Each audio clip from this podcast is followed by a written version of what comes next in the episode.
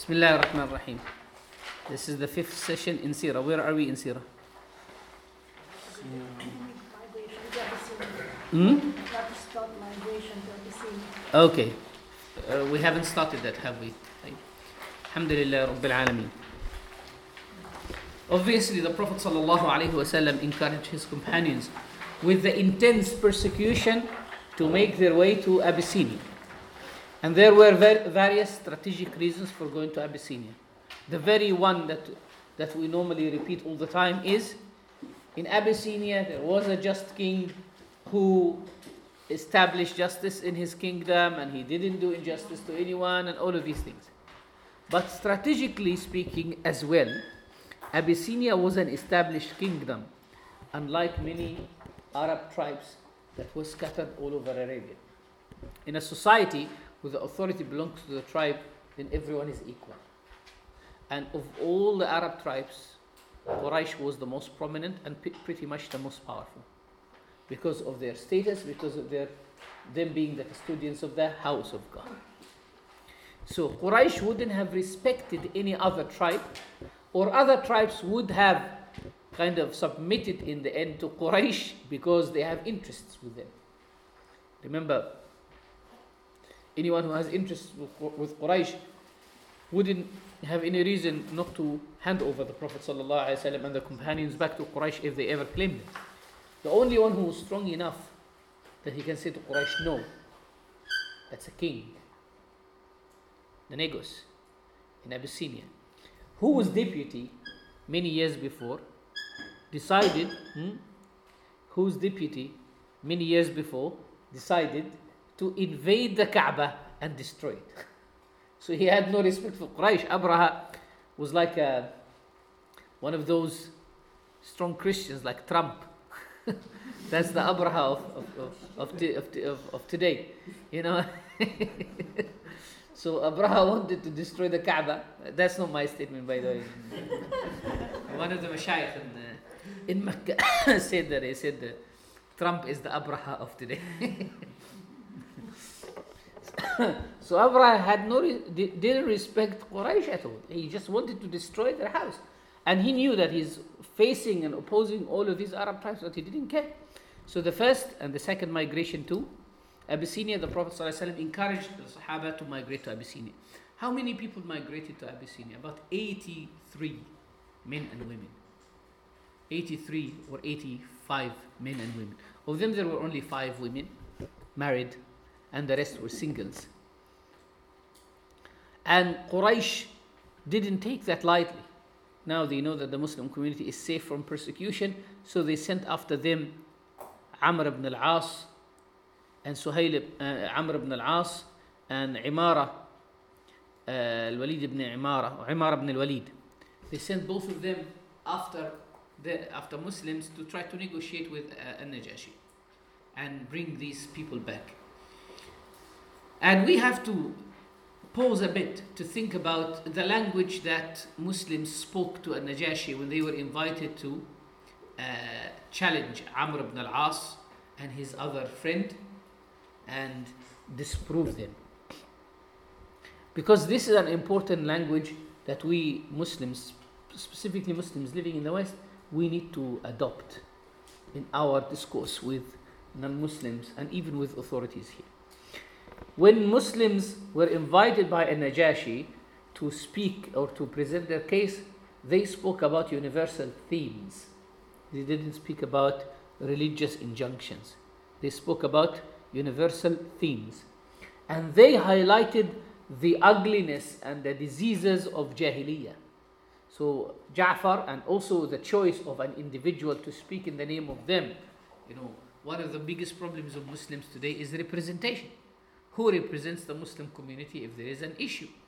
With multiplicity of representation and ill will on the side of some people in certain places, they would go for a view that is completely off track in order to establish a specific agenda on Muslims. For example, if they find, of, or, if, if, if it is the intention of some authorities to ban hijab, for example, they will look for one person within the Muslim community who says, oh, hijab is not a fard, even if that's an odd thing. And then will say, they will say, huh, here you go.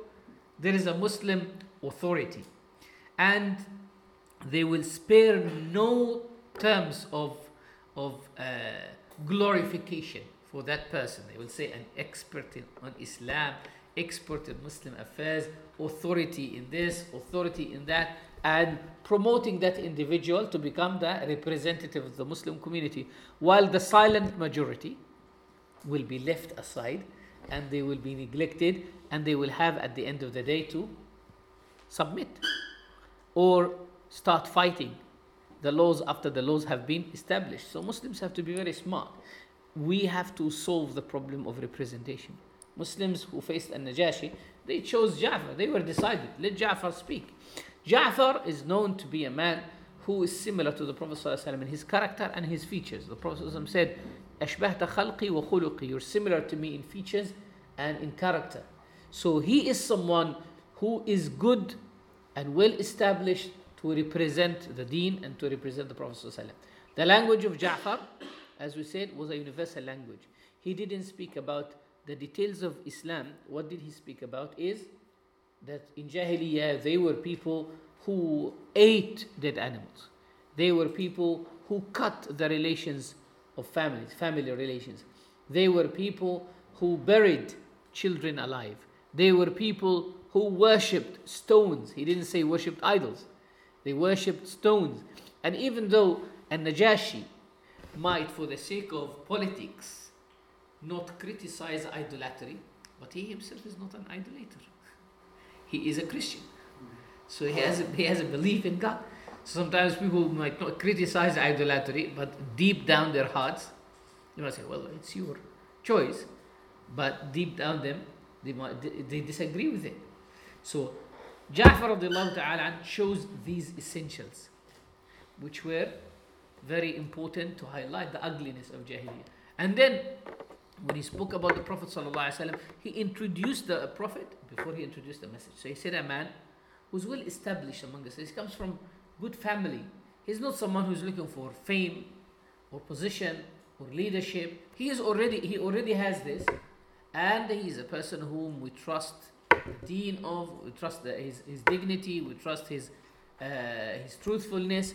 He came and he told us to do this and this and that. So it is very important that we go back to the texts and see what Ja'far exactly said and try to analyze it uh, within this line. While people were in, uh, even, even and, and this language of Ja'far has forced Amr ibn al-As to finally try to say that these people have a different view on Jesus. It's a view different from yours. And, and Najashi, uh, when he wanted to clarify this with Ja'far, Ja'far ta'ala an, did not speak of his own. He didn't present Islam on his own. He chose a text. He said, We say what Allah says. And he chose a text.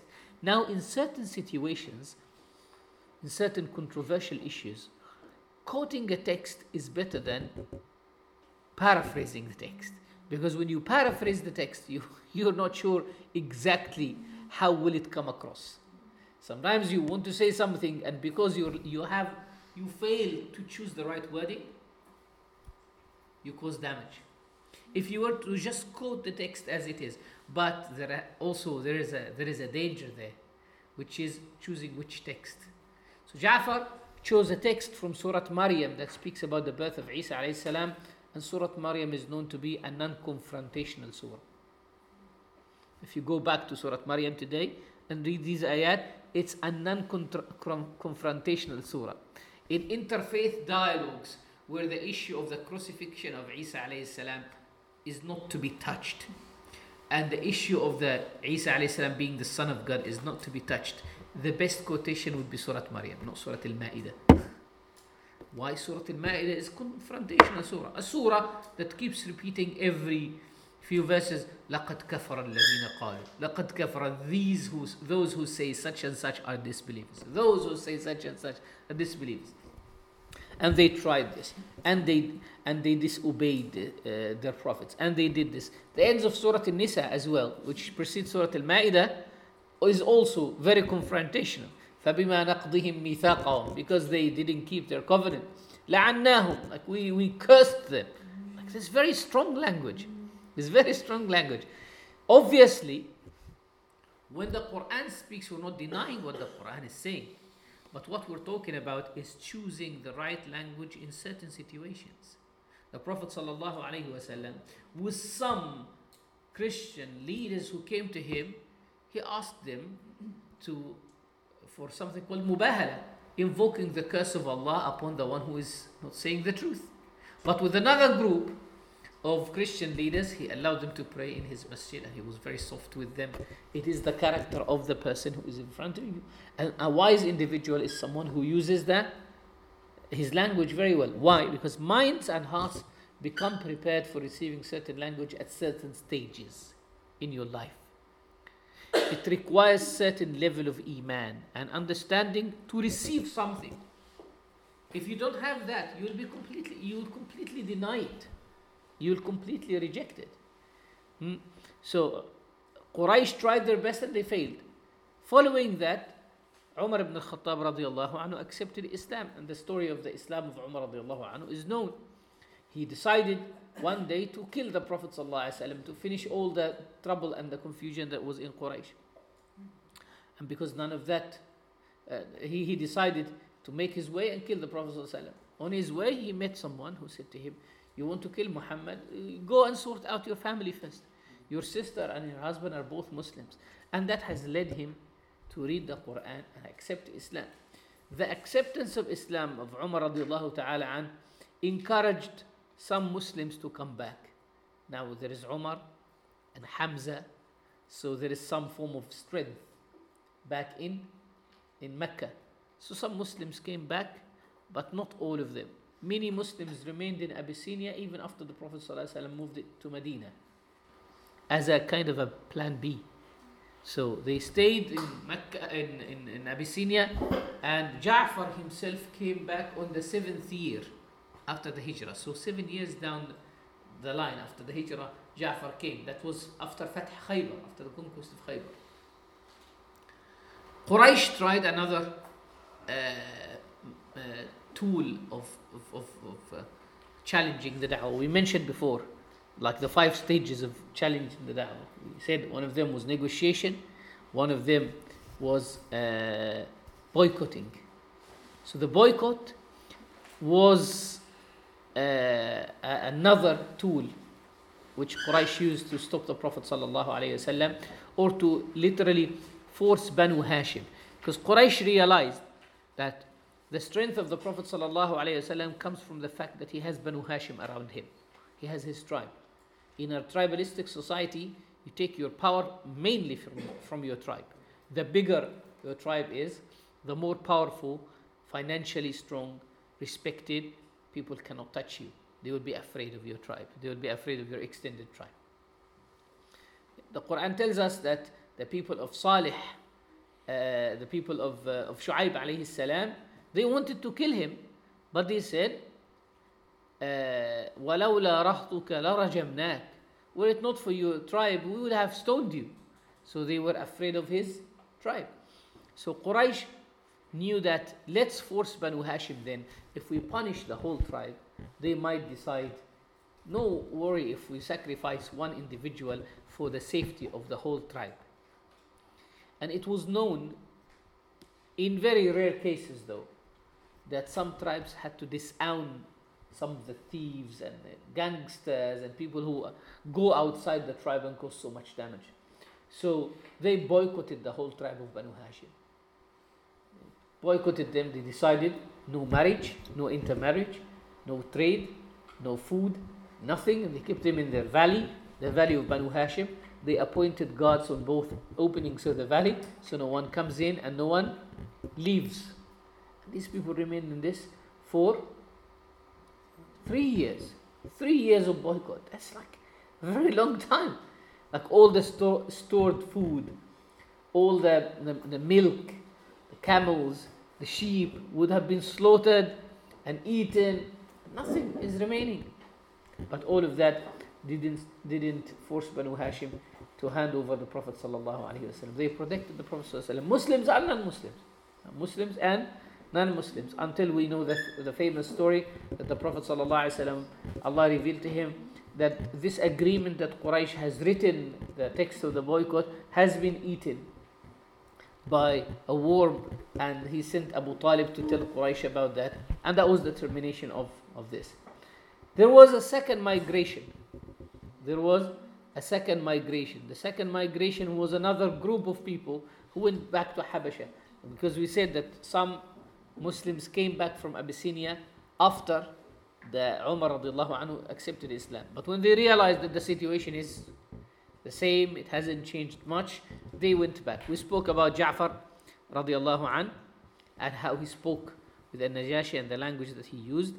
And we mentioned that this has remained with the Negus, it has remained with the king for many years. This conversation that he had with Ja'far, that later on, the only king, that the only big monarch that has accepted Islam and the message of the Prophet ﷺ was the Negus. He accepted Islam and he acted on behalf of the Prophet ﷺ as, as a, uh, in, in, uh, in, in, in proposing to Umm Habiba bint Abi Sufyan radiallahu ta'ala anha to uh, marry the Prophet wasallam. Quraysh also tried other possible ways. So they spread news about the Prophet ﷺ that he has got some mental problem. And there was this volunteer, a man who used to do some form of ruqya, healing. His name is Dimad al Azdi. And people of the desert, especially those like who live in small groups and small tribes uh, scattered all over Arabia, they had some of them like they had certain uh, odd jobs that they would do. Some of them were like healers. Some of them used to recite. Some of them like used to read fortune, arrafi, these like fortune tellers. They had too much time in their hands. Arabs in those days they had too much time in their hands. That's why they were fighting with each other all the time, fighting and writing, uh, no, no, uh, reciting poetry and doing loads of things. And they were not they were not bothered about writing their own history. They were just like turning it into poetry. So this man, Dimad al-Azdi, he volunteered. He thought that he's a healer. So he volunteered to come to Mecca and heal the Prophet ﷺ. So he came and he had a conversation with the Prophet ﷺ and he said, I have heard that you, uh, you see something, so uh, let me recite on you. And the Prophet ﷺ saw that this is a good opportunity to speak to this man. So he said, Okay, I listen to you, but you listen to me. After I listen to you, you also listen to me. Because sometimes you deal with a person and then you, you don't realize that what they say is the full sanity, is a full manifestation of sanity. This person is sane. So he recited something on the Prophet ﷺ, and then the Prophet ﷺ said, I have heard you, now you hear me. And he recited Quran to him. And the man was taken, was blown away by, the, by what he heard.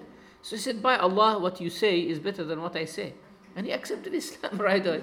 So he, he came as a healer and he went back healed. he went back to, to his people. And, uh, the Prophet ﷺ said to, uh, to, to the Sahaba, If you ever meet any of the tribe of Azd, the people of Dimad, don't take anything from them out of respect and love for Dimad. And the Azd, like it's a big, big tribe. The mother of the Sayyida, uh, Sayyidina Imam Shafi'i, the mother of Sayyidina Imam Shafi'i, Fatima, her name is Fatima. Fatima from Azd, from the tribe of Azd. So Azd is a big tribe. They say Batnun, Batnun Kabir. It's like one, one of the huge tribes in, in Arabia and uh, they have like sub tribes as Shanua, as Dailan, as this, as that. Even till today, there are in some uh, some Arab countries like Iraq, there are people who can trace their lineage back to the Azd. So the Prophet ﷺ said, if the people of Dimad don't take anything from them, don't invade them, don't cause them any damage, and they, they accepted Islam in big numbers afterwards. In this time as well, conversations between after the after the, the boycott has ended, the Prophet ﷺ had some conversations with, with Quraysh. One of these is that they, they requested the Prophet ﷺ to show them some miracles. So they said to him, like, split the moon for us. You know, when someone is lost in words and in reasoning, they will just ask you for something that is To them, that's impossible. But analyzing the denying mentality and the refusing mentality shows us that if someone is not willing to listen to you, they will not listen to you. Regardless of what you, what you show to them. If they are not willing to listen, they will not listen. They say in Arabic poetry, وَقَدْ لَا تَعْدِمُ الْحَسْنَاءُ ذَامًا Like a beautiful person, a beautiful woman, will always find someone who dispraises her. Meaning, even in even with beauty, there will be someone to dispraise you. You can't imagine that, mashallah, this is beauty, so everyone will be praising. No, there will be someone who dispraises you. The most perfect individual will find someone who envies them and he will, how come? They are not, this is not strange. This is not amazing. These individuals who are criticizing and in denial all the time. So when they asked the Prophet ﷺ to split the moon for them, and he did, they said, as the Quran goes, they said, this is he just done some magic on our eyes. So he said to them, Ask then the, the, the caravans that came from outside Mecca. So they asked them on this such and such day, Did you witness something strange? And they said, Yes, we saw the moon split. So they said, His magic must have gone beyond Mecca. It's a point of am I willing to listen or not? When you have a discussion with someone in fiqh, aqidah, in anything, this is an essential thing. We spoke about munadhara, we spoke about mujadala, uh, the debate and the mujadala, which is disputation. And once your conversation moves into a disputation, you have to quit. Quit. Leave it. Because there is no point of going ahead with it. Unless the person is willing to listen and appreciate what you're going to say, there is no point. Khalas. If someone is not willing to listen, you can't fill a cup that is already full. And you can't fill an individual who thinks that he knows everything. You can't get, teach him anything. He, he, he thinks that he knows everything. So how can, how, what, what else is he going to learn? So splitting the moon, Quraysh asking the strangers. Then Quraysh moved to another form of challenging the Prophet ﷺ. One of that was, let's go and question and get some questions from people of the book. And since Quraysh and uh, idol worshippers in, in general, Mecca, Meccans in general, they respected the Jews. They paid a lot of respect and, and, and appreciation to the Jewish tribes of Arabia because they saw them as very well established in tradition.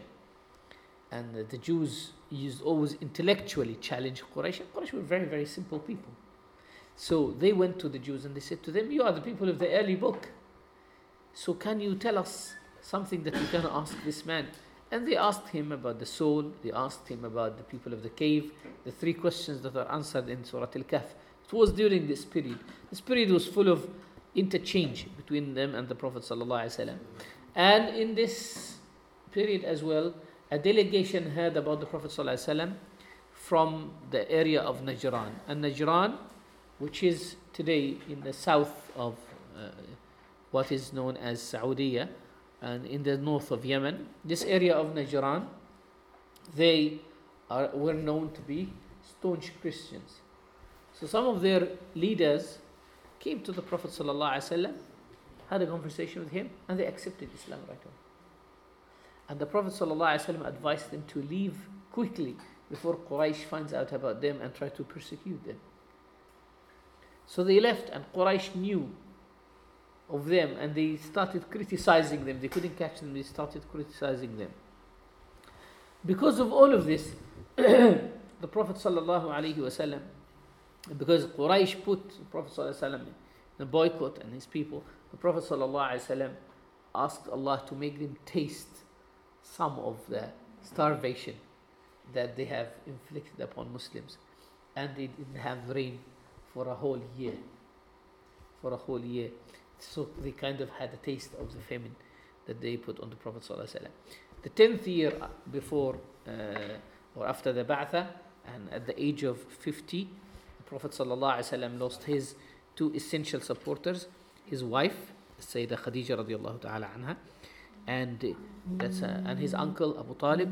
And as we know that uh, the Prophet sallallahu alaihi wasallam losing these two essential individuals has caused him a lot of stress because that's an internal support and external support to the Prophet sallallahu alaihi wasallam. That year, the tenth year after the Hijrah, is what we call Amul Huzn, the year of sadness. Sheikh, this event of uh, Hijrah, Yes, was it almost almost immediately after the death of Khadija? no, two years later. Two years later. Yes, yeah, the death of Sayyidah Khadija was on the tenth year after the Hijrah. What time do we finish the Sirah? Inshallah. We have, uh, we finish at 2.55. Okay, two fifty-five. Sheikh, there's a bullet point I don't understand. Is uh, uh, jinn accept? Yeah, jinn accepting Islam. Yes, we missed that.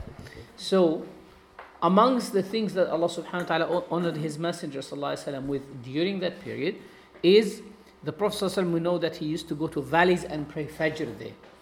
Valleys distant from Mecca so that Quraysh will not attack the community that he is leading. So the jinn passing by, they heard the Quran being recited. And ever since the time of Moses, they have not listened to any kind of scripture because the mission of Isa was, was a brief one. Isa was on earth for a very brief period of time. So listening to uh, some of what the Prophet was reciting, they went back to their people and they said, we heard a book being recited and they communicated with the Prophet ﷺ that they wanted to learn about Islam and the Prophet ﷺ went to meet them in one of the valleys. He met some of the leaders of jinn and he introduced Islam to them and they accepted Islam. Uh, that's why this is one of the things that Allah subhanahu wa ta'ala distinguished our Prophet with that he is sent to min and jinn and jinn together. Did they have an understanding at that time that there were jinn and Yeah, yeah. Arab Arabs knew of jinn. It was not something strange to them. Yes, bear in mind that Arabs were not completely deprived of a religion. The essential thing about Arabs is that they started associating others with Allah subhanahu wa ta'ala. But but eh, they had Hajj, they they had the, the remains of the religion of Abraham, but they added loads of things to it. Were they in the form, form of humans when they met the Prophet? Yeah, possibly. Yeah. What is mentioned in the Surah Jinn? No? In Surah Al Jinn, yes, and in Surah Al Ahqaf as well. When they say they heard the Quran, yes, in Surah Al Ahqaf it's even more clearer. Inna sami'na Qur'anan ajaba. We heard Quran, amazing Quran, Yahdi ila rushd, fa'amanna bih, wa lan nushrika bi rabbina ahada, and so on and so forth. Is that true that Prophet gave dua for Umar bin Khattab or Abu Jahl one of them? Yes. Yes, true. Yeah. yeah. To support Islam with any of the two. Yes. Sorry, Sheikh might be true, but with the jinn prior to accepting Islam, what faith did they have? They had The- jinn normally since the time of Musa alayhi salam, they some of them voluntarily accepted the message of Musa alayhi salam. Some of them accepted the, the message of Musa alayhi salam voluntarily. But Musa alayhi salam was not sent to men and jinn. But they heard the Torah and some of them voluntarily accepted that. So the jinn, there are believers amongst them, there are non-believers amongst them, just like human beings. The difference between human beings and jinn is an issue of speed, is an issue of form, is an issue of movement, all of these things. But besides that, is an issue of what what do we eat and what do they eat. But they eat, they sleep, they relax, they they they, they get married, they have children. Possibly their ages are different from our ages, but they die. they can live for a long time. They can live for a long time, uh, so their ages are different from our ages, but they die at the end. That's So were they not present at the time of Sulaiman alayhi They were. So they were not religious at that time. Because he was forced to his kingdom. No, that. Sayyidina Sulaiman alayhi salam subjugated the jinn to be in his service, Yes. but they didn't have to believe in him to serve him. So the day of Qiyamah is for the jinn, for all of creation. Yes, including the So jinn. Prior to Rasulullah sallallahu alaihi wasallam being sent for the human and jinn, the jinn are not accountable because they didn't received the message only those voluntarily that accepted Yes, yes. Or possibly the law that was established for them is different from a law that is established for us with a message. Can you talk very quickly about the light of the grave of Negus? About? The light of the grave of Negus. Yes, the Prophet ﷺ after the negus, that, that happened after. The Prophet ﷺ, when uh, Najashi accepted Islam and he died, the Prophet ﷺ said, There is a light in his grave. Allah subhanahu wa ta'ala has made his, li- his grave enlightened because of his acceptance of the message and his service to the Prophet ﷺ from a distance. And Najashi is counted as one of the tabi'een. He's counted as a tabi'i because he didn't see the Prophet ﷺ but he saw the Sahaba. With the death of Sayyidah Khadija radiallahu ta'ala anha and the death of Abu Talib, the Prophet wasallam losing two essential supporters, what did the Prophet wasallam do? Quraysh increased their torture and attack on the Prophet wasallam. So the Prophet ﷺ decided to go to the closest city that is next to Mecca, that's the city of Ta'if. So he walked to a Ta'if with Zayd ibn Haritha. And in a Ta'if, he met in a row the three leaders of a Ta'if Abdu Yalayl and Mas'ud and Habib. These three are brothers, they were leading figures in a Ta'if. And the three of them refused the message of the Prophet. One ridiculed him and said, Why is it specifically you that Allah has chosen? And the two others tried to negotiate with him.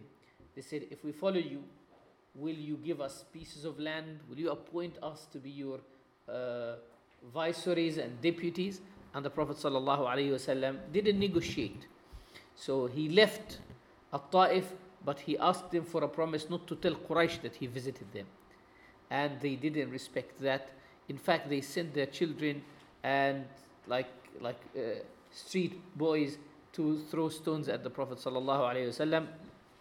And he wasallam, with tired body, he rested next to the orchard of Utbah and Shayba, the two uh, children of Rabi'a, who are originally from Mecca, and who, even though they were not believers, and they were enemies of the Prophet ﷺ, but seeing him in such a state, they sent one of their servants with, with some grapes to the Prophet ﷺ.